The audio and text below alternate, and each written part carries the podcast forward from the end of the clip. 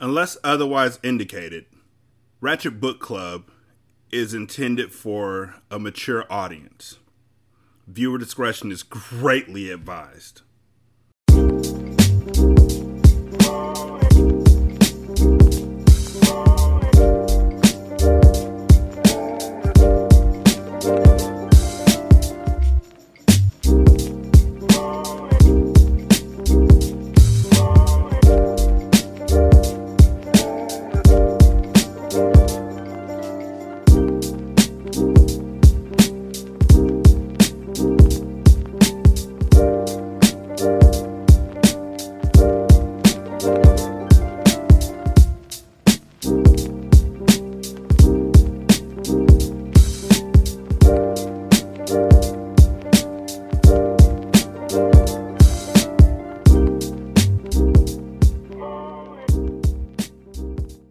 Welcome to Ratchet Book Club, where we read hood classics and good classics. I'm Derek. nine one six, six three three, one five three seven, ratchet and ratchet at gmail dot com, Ratchet Book Club on Twitter, Ratchet Book Club on Facebook. Chapter six. Millions of years before the Travel Channel existed to report the change, storms inside the earth had raised the land in a serried waves, like a monsoon seascape. So any voyager in this territory is nearly always moving up or down, seldom on the horizontal. Evergreen forests, pine and fir and spruce, navigate the waves of soil and rock, docking along every shore of Snow Village, but also finding harbors deep within town limits. fourteen thousand full-time residents live here. Most make their living directly or indirectly from nature, as surely as do those who dwell in fishing ports in lower, balmier lands. Snow Village Resort and Spa, with its world-famous network of ski runs, along with other area hotels and winter sports facilities, draws so many vacationers that the town's population increases sixty percent from mid-October through March. Camping, hiking, boating, and whitewater rafting pull in almost as many the rest of the year. Autumn weather arrives early in the Rocky Mountains, but that day in September was not one of our refreshingly crisp afternoons. Pleasantly warm air, as still as the greatly compressed fathoms at the bottom of an ocean, conspired with golden afternoon sunlight to give Snow Village the look of a community petrified in amber. Look, I just want to tell you real quick. There's places that I know, without a shadow of a doubt, I will never live in. I might not even vacation there. Just like there's certain things that you know you won't eat. Judging the book by its cover, sure, but still. I'm not going to live in a place called Tornado Alley. I feel like that's not a good idea. Like living at a place called Levee or Floodline or Snow Village. Yeah, I know snow isn't as bad as the rest of them, but ain't it though? Ain't it though? Hmm. Because my parents' house is in a perimeter neighborhood, I drove rather than walked into the heart of town, where I had a few errands to undertake. In those days, I owned a seven-year-old Dodge Daytona Shelby Z. Other than my mother and grandmother, I had not yet met a woman I could love as much as I loved that sporty little coupe. I have no mechanical skills, and I lacked the talent to acquire any. The workings of an engine are as mysterious to me as is the enduring popularity of the tuna casserole. I love that peppy little Dodge sheerly for its form, the sleek lines, the black paint job, the harvest moon yellow racing stripes. That car was a piece of the night, driven down from the sky, with evidence of a lunar sideswipe on its flanks. Generally speaking, I do not romanticize inanimate objects unless they can be eaten. The Dodge was a rare exception. Arriving downtown, thus far having been spared from a head-on collision with an ironic speeding hearse, I passed several minutes in a search for the perfect parking spot. Much of Alpine Avenue, our main street, features angled-to-the-curb parking, which I avoided in those days. The doors of flanking vehicles, if opened carelessly, could dent my Shelby Z and chip its paint. I took its every injury as a personal wound. I much preferred the parallel park and found a suitable place across the street from Center Square Park, which is in fact square and in the center of town. We Rocky Mountain types sometimes are as plain spoken as our magnificent scenery is ornate. I curbed the Shelby Z behind the yellow panel van in front of the Snow Mansion, a landmark open to the public eleven months of the year, but closed here in September, which falls between the two main tourist seasons. Ordinarily, of course, I would have stepped from the car on the driver's side. As I was about to exit, a pickup truck exploded past, dangerously close, and at twice the posted speed. Had I opened the door mere seconds sooner and started to get out, I would have spent the autumn hospitalized and have met the winter with fewer limbs. On any other day, I might have muttered to myself about the driver's recklessness and then opened the door in their wake. Not this time. Being cautious, but I hope not too cautious, I slid over the console into the passenger seat and got out on the curbside. At once I looked up. No falling safe. So far, so good. Founded in eighteen seventy-two with gold mining and railroad money, much of Snow Village is an alfresco museum of Victorian architecture, especially on the town square, where an active preservation society has been most successful. Brick and limestone were the favorite building materials in the four blocks surrounding the park, with carved or molded pediments over doors and windows, and ornate iron railings. Here the street trees are larches, tall, conical, and old. They had not yet traded their summer green wardrobe for autumn gold. I had business at the dry cleaners, at the bank, and at the library. None of these establishments were on the side of the park where I found a suitable place for my car. Of the three, the bank most concerned me. Occasionally, people robbed banks. Bystanders were sometimes shot. Prudence suggested that I wait until the following day to do my banking. On the other hand, though, though no dry cleaner has ever been charged with causing a catastrophe and the source of martinizing a three-piece wool suit, I was pretty sure they used caustic, toxic, perhaps even explosive chemicals.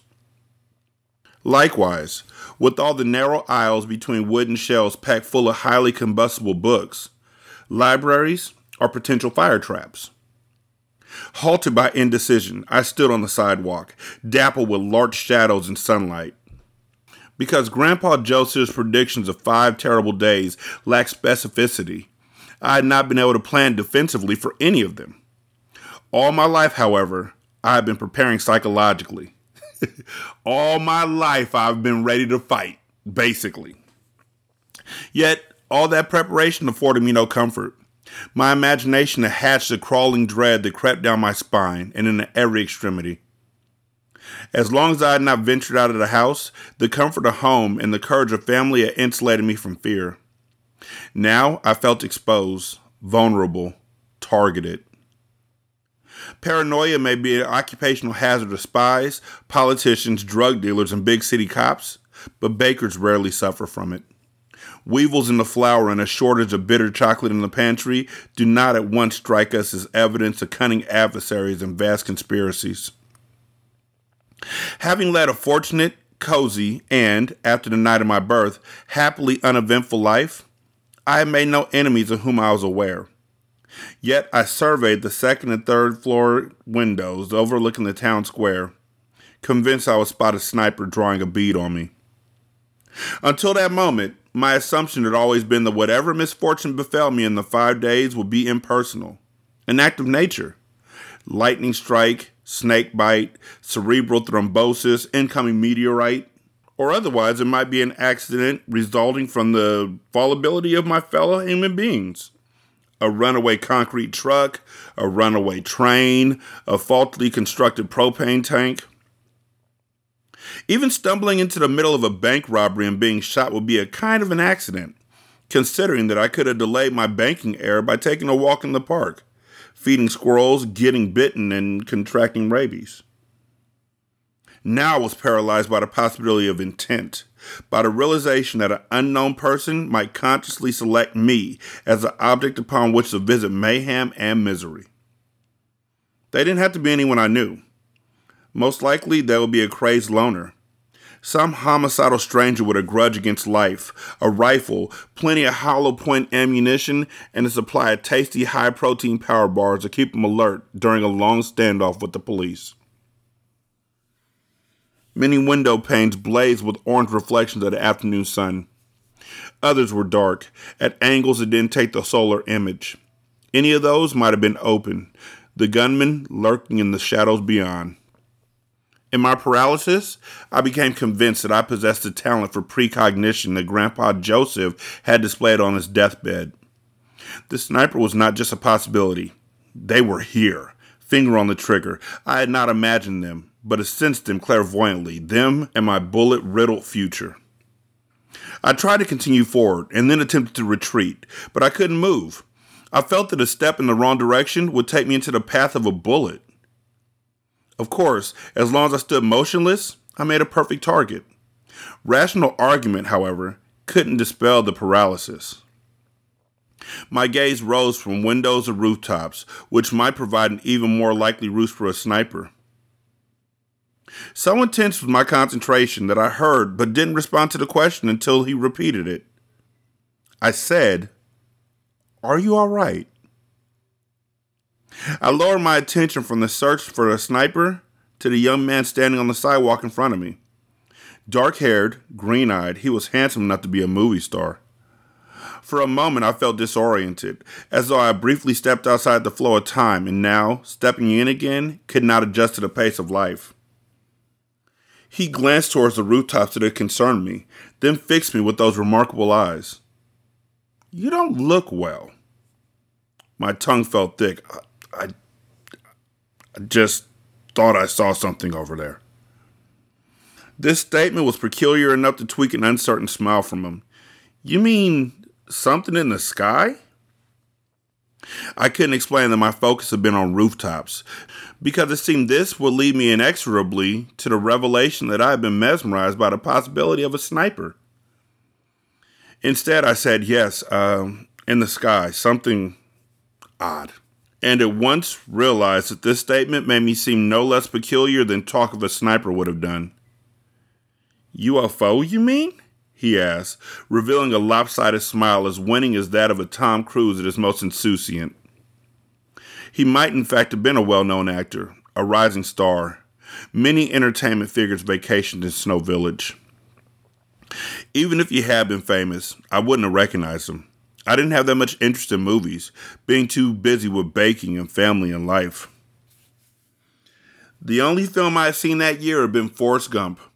Now I suppose that I must have appeared to have the I Q of the title character. Heat blossomed in my face, and I said with some embarrassment, "Maybe a U F O thing, Pro- probably not, I don't know, it's, it's gone now." "Are you all right?" he repeated. "Yeah, sure, I'm fine. Just the sky thing, gone now," I said, embarrassed to hear myself babbling. His amused scrutiny broke my paralysis. I wished him a good day, walked away, tripped on a fault in the sidewalk, and almost fell. When I regained my balance, I didn't look back. I knew he would be there watching me, his face alight with that million-dollar smile. I couldn't understand how I had so completely given myself to an irrational fear. Being shot by a sniper was no more likely than being abducted by extraterrestrials. Grimly determined to get a grip on myself, I went directly to the bank. What would be would be. That's que sera sera, y'all. Seriously. It's it's not um, je ne sais quoi. Je ne sais quoi is I don't know what. So when they say somebody has a certain je ne sais quoi, they're saying somebody has a certain I don't know what, but it's cool. It's cool. Cool. If a ruthless holdup gang crippled me with a shot to the spine, that might be preferable to being horribly disfigured in a library fire, or to spending the rest of my life on an artificial lung machine after inhaling toxic fumes in a catastrophic dry cleaning accident. The bank will be closing in minutes. Consequently, there are few customers, but everyone looks suspicious to me. I try not to turn my back on any of them. I didn't even trust an eighty-year-old lady whose head bobbed with palsy. Some professional thieves were masters of disguise.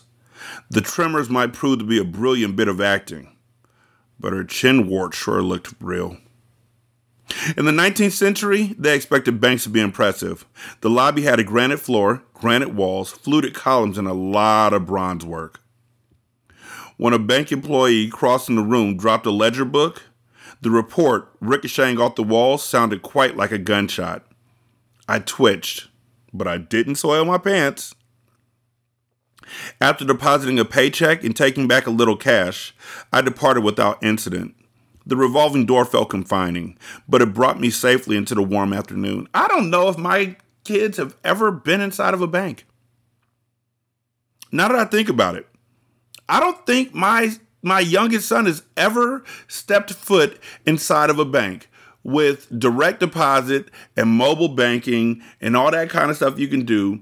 And and Google Google Google Google Wallet and all and, and, and Apple Cash and all that kind of stuff. I don't know if he's ever actually been inside of a bank. That's wild to me. I mean, I'm not going to change it because I hate going inside of banks. Like, but he's never had, they've never had the experience of filling out a deposit slip. Like all these things that they never would have to do again. Like write in cursive. I've said too much. I needed to pick up several garments at the dry cleaners, so I left that task for last and went to the library. The Cornelius Rutherford Snow Library is much bigger than one would expect for a town as small as ours. A handsome limestone structure. Flanking the main entry are stone lions on plinths in the shape of books. The lions are not frozen in a roar. Neither are they posed with heads raised and alert. Curiously, both are shown asleep, as if they've been reading a politician's autobiography and have been thus sedated. Cornelius, whose money built the library, didn't have a great deal of interest in books, but thought that he should. Finding a handsome library was, to his way of reasoning, as broadening to the spirit and as edifying to the mind as actually having pored through hundreds of tomes.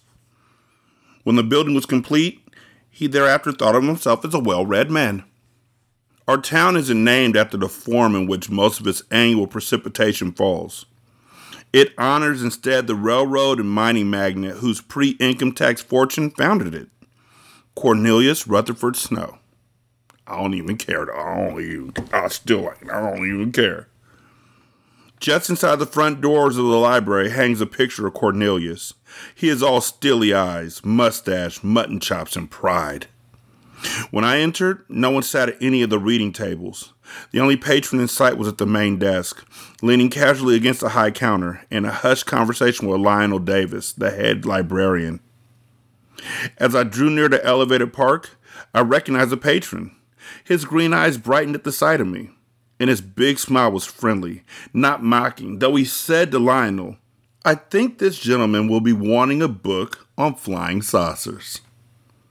I had known Lionel Davis forever. He had made a life of books to the same extent that I made a life of baking. He was warm-hearted, kind, with enthusiasms ranging from Egyptian history to hard-boiled detective novels. You know, I think about it all the time. What I would do if I had like seven or eight or nine or ten million dollars. It would have to be more than two million because two million in California. But if I had that kind of money, what I would do with my life? Like, how would I live after I no longer had to work at my job? Of course, I keep catering because I love doing it. But the more I think about it, like initially I was like, I go back to school and I become a counselor or, you know, something like that. Nah, I kind of want to be a librarian. I don't know how much money librarians make, but I love being around books and talking to people about books and just helping people. I think it will be fun and it will be nice. I'm sure they get paid a lot more than I picture in my mind too. So that'll be good too, you know? He had the worn yet perpetually childlike countenance of a kindly blacksmith or a sincere vicar in a Dickens novel. I knew his face well, but I had never seen it with an expression quite like the one that currently occupied it. His smile was broad, but his eyes were narrow. A tick at the left corner of his mouth suggested that the eyes more truly revealed his state of mind than did the smile. If I recognized the warning in his face, I could not have done anything to save myself or him.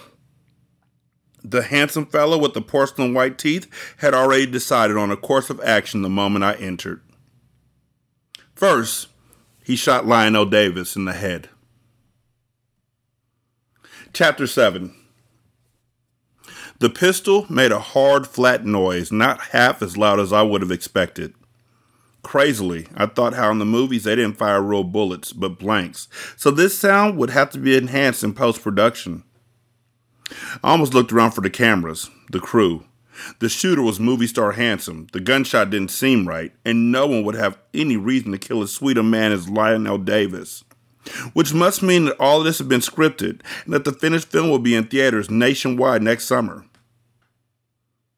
How many flies do you swallow on an average day standing around with your mouth hanging open? Asked the killer. Is your mouth ever not hanging open?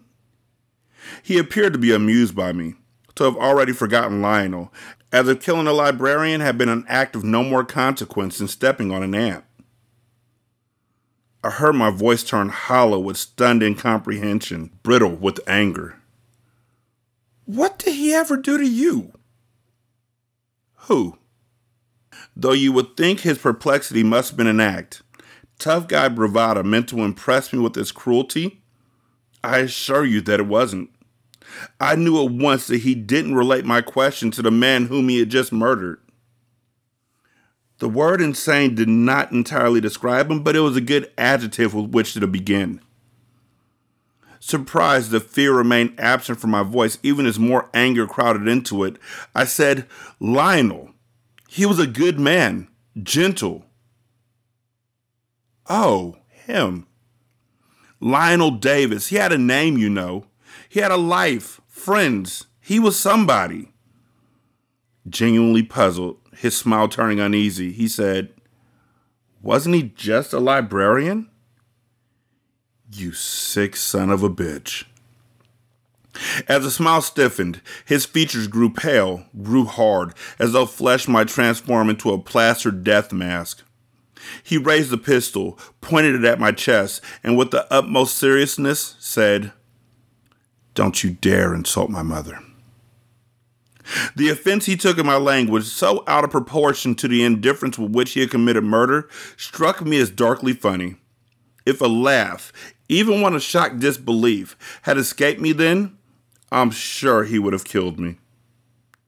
Confronted by the muzzle of a handgun, I felt fear enter the halls of my mind, but I didn't give it the keys to every room. Earlier in the street, the prospect of a sniper had paralyzed me with dread. I realized now that I had not been afraid of a rifleman in some high concealment, but that I had been petrified because I didn't know if the sniper was real or if instead of the mortal threat might be a thousand other things. When danger could be sensed but not identified, then everyone and everything becomes a source of concern. The world from horizon to horizon seems hostile. Fear of the unknown is the most purely distilled and potent terror. Now I had identified my enemy. Although he might be a sociopath capable of any atrocity, I felt some relief because I knew his face.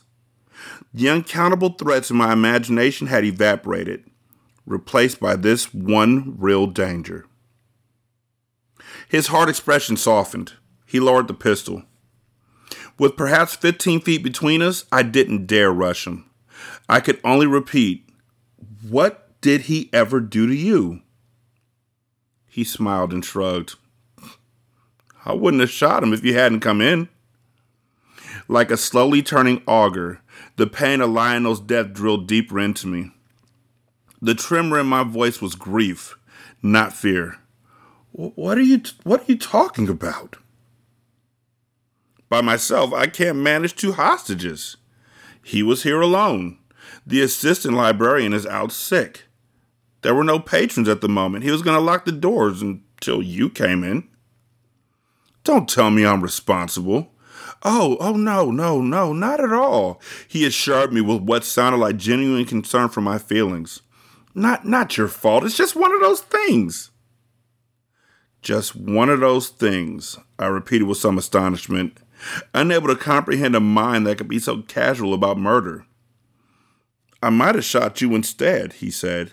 But having met you earlier in the street, I figured you'd be more interesting company than a boring old librarian. What do you need a hostage for? In case things go wrong. What things? You'll see. His sport coat was cut stylishly full. From one of the roomy interior pockets, he withdrew a pair of handcuffs. I'm going to throw these to you. I don't want them. He smiled. You are going to be fun. Catch them. Lock one cuff behind your right wrist. Then lie on the floor with both hands behind your back so I can finish the job.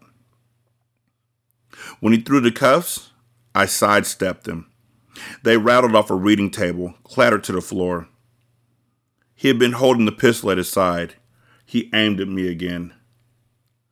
Though I had stared down that muzzle before, I didn't find it any less disconcerting the second time. I had never held a handgun, let alone fired one. In my line of work, the closest thing to a weapon is a cake knife, maybe a rolling pin. We bakers, however, tend not to carry rolling pins and shoulder holsters and are therefore defenseless in situations like this. Pick him up, big fella. Big fella. He was approximately my size. Pick him up, or I'll do a Lionel on you and just wait for another hostage to walk through the door. I had been using my grief and my anger over Lionel's death to suppress my terror. Fear could diminish and defeat me, but now I realized the fearlessness would get me killed. Wisely giving recognition to the coward in me, I stooped, picked up the cuffs, and clamped one steel circlet around my right wrist. Snaring a set of keys off the librarian's desk, he said, Don't lie down yet. Stay on your feet where I can see you while I lock the door. When he was halfway between the main desk and a portrait of Cornelius Rutherford Snow, the door opened. A young woman, a stranger to me, entered with a stack of books. She was prettier than a Gatola orange, with a chocolate butter icing decorated with candied orange peels and cherries. I wouldn't be able to endure seeing her shot. Not her. Chapter eight. She was prettier than a souffle of chocolate, drizzled with creme anglaise, flavored by apricots, served in a Limoges cup on a Limoges plate on a silver charger by candlelight. The door swung shut behind her, and she had taken a few steps into the room before she realized that this was not a typical library tableau. She couldn't see the dead man behind the desk, but she spotted the handcuffs dangling from my right wrist. When she spoke, she had a wonderfully throaty voice, the effect of which was heightened by the fact that she addressed the killer in a stage whisper. Is that a gun? Doesn't it look like a gun? Well, it might be a toy, she said. I mean, is it a real gun? Gesturing at me with the weapon, he said, You want to see me shoot him with it? I sensed that I had just become the least desirable of available hostages. Gee, she said, that seems a little extreme. I only need one hostage. Nevertheless, she said with an aplomb that dazzled me, maybe you could just fire a shot into the ceiling. The killer smiled at her with all the expansive good humor that he had directed towards me earlier in the street. In fact, it was a warmer and even more adorable smile than the one I had received. Why are you whispering? He asked. It's a library, she whispered. The usual rules have been suspended. Are you the librarian? She asked him. Me? A librarian? No. In fact, then you cannot possibly have the authority to suspend the rules, she said, speaking softly, but no longer in a whisper. This gives me the authority, he declared, and fired a round into the ceiling. She glanced at the front windows, where the street was visible only in a succession of wedges between the half-closed Venetian blinds. When she looked next at me, I saw that she was disappointed, as I had been, by the pathetic volume of the shot. The walls, padded by books, absorbed the sound. Outside, it might not have been much louder than a muffled cough. Giving no indication that his casual gunfire rattled her, she said, May I put these books down somewhere? They're quite an armful. With a pistol, he indicated a reading table. There. As the woman put down the books, the killer went to the door and locked it, always keeping an eye on us. I don't mean to criticize, the woman said, and I'm sure you know your business better than I do, but you're wrong about only needing one hostage. She was so dangerously appealing to the eye that under other circumstances, she could have reduced any god to his most deeply stupid state of desire. Already, however, I found myself more interested in what she had to say than I was in her figure, more fascinated by her chutzpah than by her radiant face. The maniac seemed to share my fascination. By his expression, anyone could see that she had charmed him. His killer smile became more luminous. When he spoke to her, his voice had no bite to it, no trace of sarcasm. You have a theory or something about hostages? She shook her head. Not a theory, just a practical observation. If you wind up in a showdown with the police and you only have one hostage, how are you going to convince them you would actually kill the person and that you're not bluffing? How? He and I asked simultaneously. You couldn't make them believe you, she said, not beyond a shadow of a doubt. So they might try to rush you, in which case both you and the hostage wind up dead. I could be pretty convincing, he assured her in a mellower tone that suggested he might be thinking of asking her for a date. If I was a cop, I wouldn't believe you for a minute. You're too cute to be a killer. To me, she said, isn't he too cute? I almost said I didn't think he was that cute. So you can see what I mean by her bringing out the deeply stupid in a guy. But what if you had two hostages, she continued. You could kill one to prove the sincerity of your threat. And after that, the second one would be a reliable shield. No cop would dare test you twice. He stared at her for a moment. You're some piece of work, he said at last, and clearly meant to compliment her. Well, she replied, indicating the stack of books that she had just returned. I'm a reader and a thinker, that's all. What's your name? He asked. Lori. Lori what? Lori Lynn Hicks, she said. And you are? He opened his mouth, almost told her his name, then smiled and said, I'm a man of mystery. And a man with a mission by the look of it. I've already killed a librarian, he told her, as if murder were a resume enhancer. I was sort of afraid you had, she said. I cleared my throat. My name is James. Hi, Jimmy, she said, and though she smiled, I saw in her eyes a terrible sadness and desperate calculation. Go stand beside him, the maniac ordered. Lori came to me. She smelled as good as she looked, fresh, clean, lemony. Cuff yourself to him. As she locked the empty ring around her left wrist, thereby linking our fates, I felt I should say something to comfort her. In response to the desperation I glimpsed in her eyes. Wit failed me, and I could only say, you smell like lemons. I spent the day making homemade lemon marmalade. I intended to have the first of it tonight on toasted English muffins. I'll brew a pot of bittersweet hot chocolate with a dash of cinnamon, I told her. That and your marmalade muffins will be the perfect thing to celebrate. Clearly, she appreciated my confident assertion of our survival, but her eyes were no less troubled.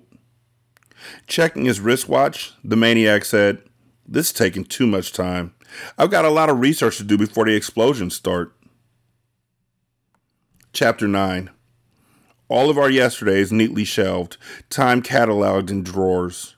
News grows bitter and yellow under the library, and catacombs of paper. The killer had learned that the Snow County Gazette had for more than a century stored their dead issues here in the sub-basement. Two stories under the town square. They called it a priceless archive of local history. Preserved for the ages in the Gazette morgue were the details of Girl Scout bake sales, school board elections, and zoning battles over the intent of Sugar Time Donuts to expand the size of its operation. Every issue from nineteen fifty forward could be viewed on microfiche. When your research led you to earlier dates, you're supposed to fill out a requisition form for hard copies of the Gazette. A staff member will oversee your perusal of the newspaper. If you were a person who shot librarians for no reason, standard procedures were of no concern to you. The maniac prowled the archives and took what he wanted to a study table. He handled the yellowing newsprint with no more consideration for its preservation than he would have shown for the most current edition of U S A Today. He had parked Lori Lynn Hicks and me in a pair of chairs at the farther end of the enormous room in which he worked. We were not close enough to see which articles in the Gazette interested him. We sat under a barrel-vaulted ceiling, under a double row of inverted torcheries that cast a dusty light acceptable only to those scholars who had lived in a time when electricity was new and the memory of oil lamps still fresh from childhood. With another set of handcuffs, our captor linked our wrist shackles to a back rail of one of the chairs on which we were perched. Because not all of the archives were contained in this one room, he paid repeated visits to an adjacent chamber, leaving us alone at times. His absences afforded us no chance to escape. Chained together and dragging a chair, we could move neither quickly nor quietly. "I've got a nail file in my purse," Lori whispered. I glanced down at her cupped hand next to mine, a strong but graceful hand, elegant fingers. "Your nails look fine," I assured her. "Are you serious?" "Absolutely. I like the shade of your polish. It looks like candied cherries." "It's called Glissage de Framboise." "Then it's misnamed. It's not a shade of any raspberries I've ever worked with." "You work with raspberries?" "I'm a baker. Gonna be a pastry chef." She sounded slightly disappointed. "You look more dangerous than a pastry chef." "Well, I'm biggish for my size." "Is that what it is? And bakers tend to have strong hands." "No," she said. "It's your eyes. There's something dangerous about your eyes." This was adolescent wish fulfillment of the purest kind. Being told by a beautiful woman that you have dangerous eyes. She said, "They're direct. A nice shade of blue, but there's something lunatic about them."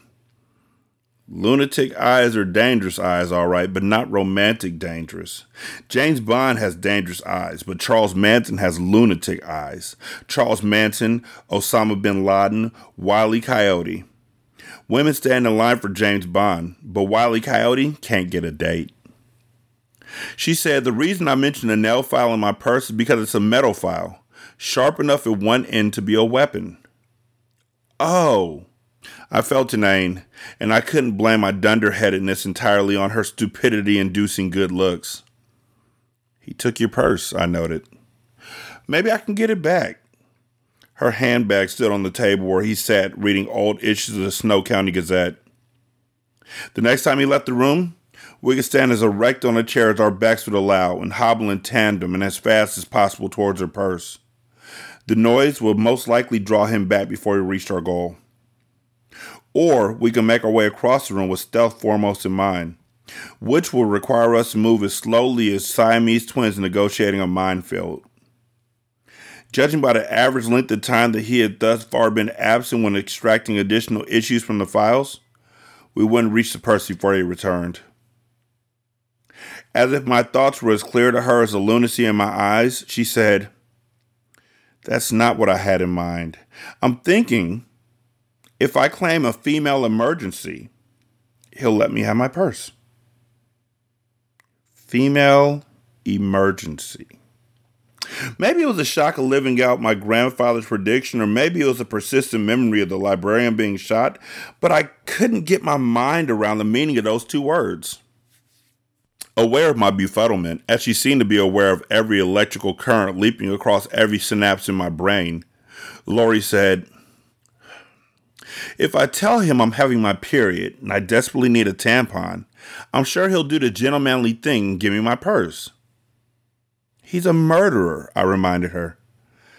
"But he doesn't seem to be a particularly rude murderer. He shot Lionel Davis in the head. That doesn't mean he's incapable of courtesy." "I wouldn't bet the bank on it," I said. She squinched her face in annoyance and still looked darn good. "I hope to God you're not a congenital pessimist. That would be just too much. Held hostage by a librarian killer and shackled to a congenital pessimist." I didn't want to be disagreeable. I, I wanted her to like me. Every guy wants a good-looking woman to like him. Nevertheless, I could not accept her characterization of me. I'm not a pessimist. I'm a realist. She sighed. That's what every pessimist says. You'll see, I said lamely. I'm not a pessimist. I'm an indefatigable optimist, she informed me. Do you know what that means? Indefatigable? Incapable of being fatigued. Persistent. Tireless, she stressed. I'm a tireless optimist. It's a fine line between an optimist and a Pollyanna. Fifty feet away, having left the room earlier, the killer returned to his table with an armload of yellowing newspapers. Lori eyed him with predatory calculation. When the moment's right, she whispered, I'm going to tell him I have a female emergency and I need my purse. Sharp or not, a nail file isn't much use against a gun, I protested. There you go again, congenital pessimism. That can't be a good thing even in a baker. If you expect all your cakes to fall, they will. My cakes never fall. She raised one eyebrow. So you say. You think you could stab him in the heart and just stop him like a clock? I asked with enough disdain to get my point across, but not sarcastically enough to alienate her from the possibility that we could have dinner together if we survived the day. Stop his heart? Of course not. Second best would be to go for the neck. Sever the carotid artery. First choice would be to put out an eye. She looked like a dream and talked like a nightmare. I was probably guilty of gaping again. I know I sputtered. Put out an eye? Drive it deep enough, and you might even damage the brain, she said, nodding as if in somber agreement with herself. He'd have an instant convulsion, drop the gun, and if he didn't drop it, he'd be so devastated we could easily just take the pistol out of his hand. Oh my God, you're going to get us killed. There you go again, she said. Listen, I tried to reason with her. When the crunch came, you wouldn't have the stomach to do something like that. I certainly would, to save my life. Alarmed by her calm conviction, I insisted, you flinched at the last moment. I never flinched from anything. Have you ever stabbed someone in the eye before? No, but I can clearly picture myself doing it. I couldn't suppress the sarcasm any longer. What are you, a professional assassin or something? She frowned. Keep your voice down. I'm a dance instructor. And teaching ballet prepares you to put out a man's eye. Of course not, silly. I don't teach ballet. I give ballroom dancing lessons. Foxtrot, waltz, rumba, tango, cha-cha, swing, you name it. You name it! Just my luck. To be cut to a beautiful woman who turned out to be a ballroom dance instructor. And me a lummox. You'll flinch, I insisted, and you'll miss his eye, and he'll shoot us dead. Even if I flub it, she said, which I won't, but even if I do, he won't shoot us dead. Haven't you been paying attention? He needs hostages. I disagreed. He doesn't need hostages who try to stab him in the eye. She raised her eyes as if imploring the heavens beyond the ceiling. Please tell me I'm not shackled to a pessimist and a coward. I'm not a coward, I'm just responsibly cautious. That's what every coward says. That's also what every responsibly cautious person says, I replied, wishing I didn't sound so defensive. At the far end of the room, the maniac began to pound one fist against the newspaper he was reading. Then both fists, pounding and pounding like a baby in a tantrum. Face contorted fearsomely, he made inarticulate noises of rage. Some rough Neanderthal consciousness, remnant in his genes, seemed to break free from the chains of time and D N A. Fury informed his voice, then frustration, then what might have been a wild grief, then fury once more and escalating. This was the performance of an animal howling with loss, its rage rooted in the black soil of misery. He pushed his chair back from the table, picked up his pistol. He emptied the remaining eight rounds in the magazine, aiming at the newspaper he had been reading. The hard report of each shot boomed off the vaulted ceiling, rang off the brass shades of the inverted tortoises, and crashed back and forth between the metal filing cabinets. I felt echoes of each concussion humming in my teeth. Cut loose two floors underground, the barrage would be at most a faint crackle at street level. Splinters of the old oak refectory table sprayed, and scraps of paper spun, and a couple bullets ricocheted through the air, some fragments trailing threads of smoke. The fragrance of aging newsprint were seasoned with the more acrid scent of gunfire, and with the raw wood smell liberated from the table's wounds. For a moment, as he repeatedly squeezed the trigger without effect, I rejoiced that he had depleted his ammunition. But of course he had a spare magazine, perhaps several.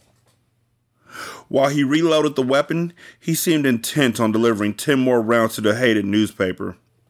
Instead, with the fresh magazine installed, his rage abruptly abated.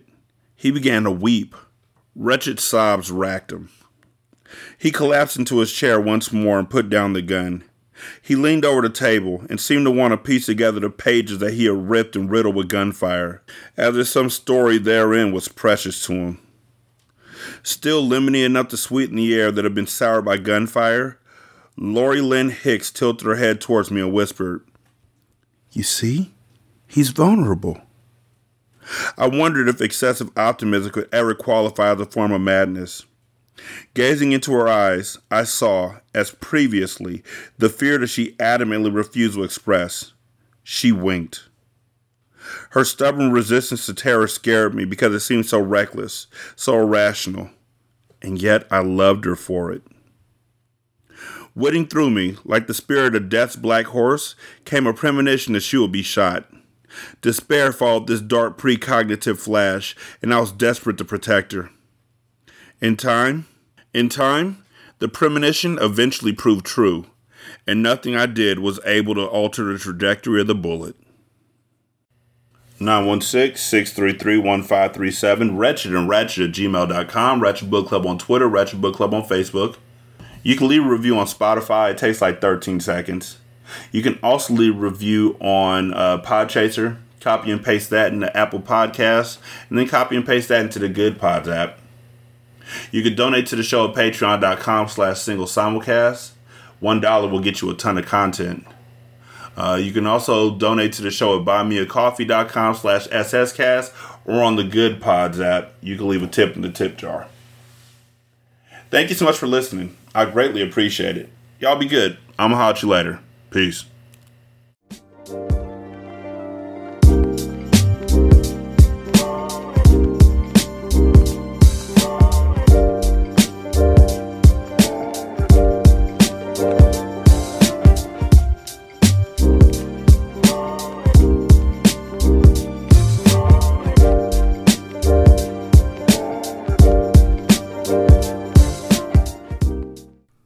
Intro and outro to Ratchet Book Club is by That Kid Garan, and it's called Goodbyes. You can email him at tkgbeats94 at gmail.com for more information on how to lease this beat. This is Single Simulcast. Don't know by now that you said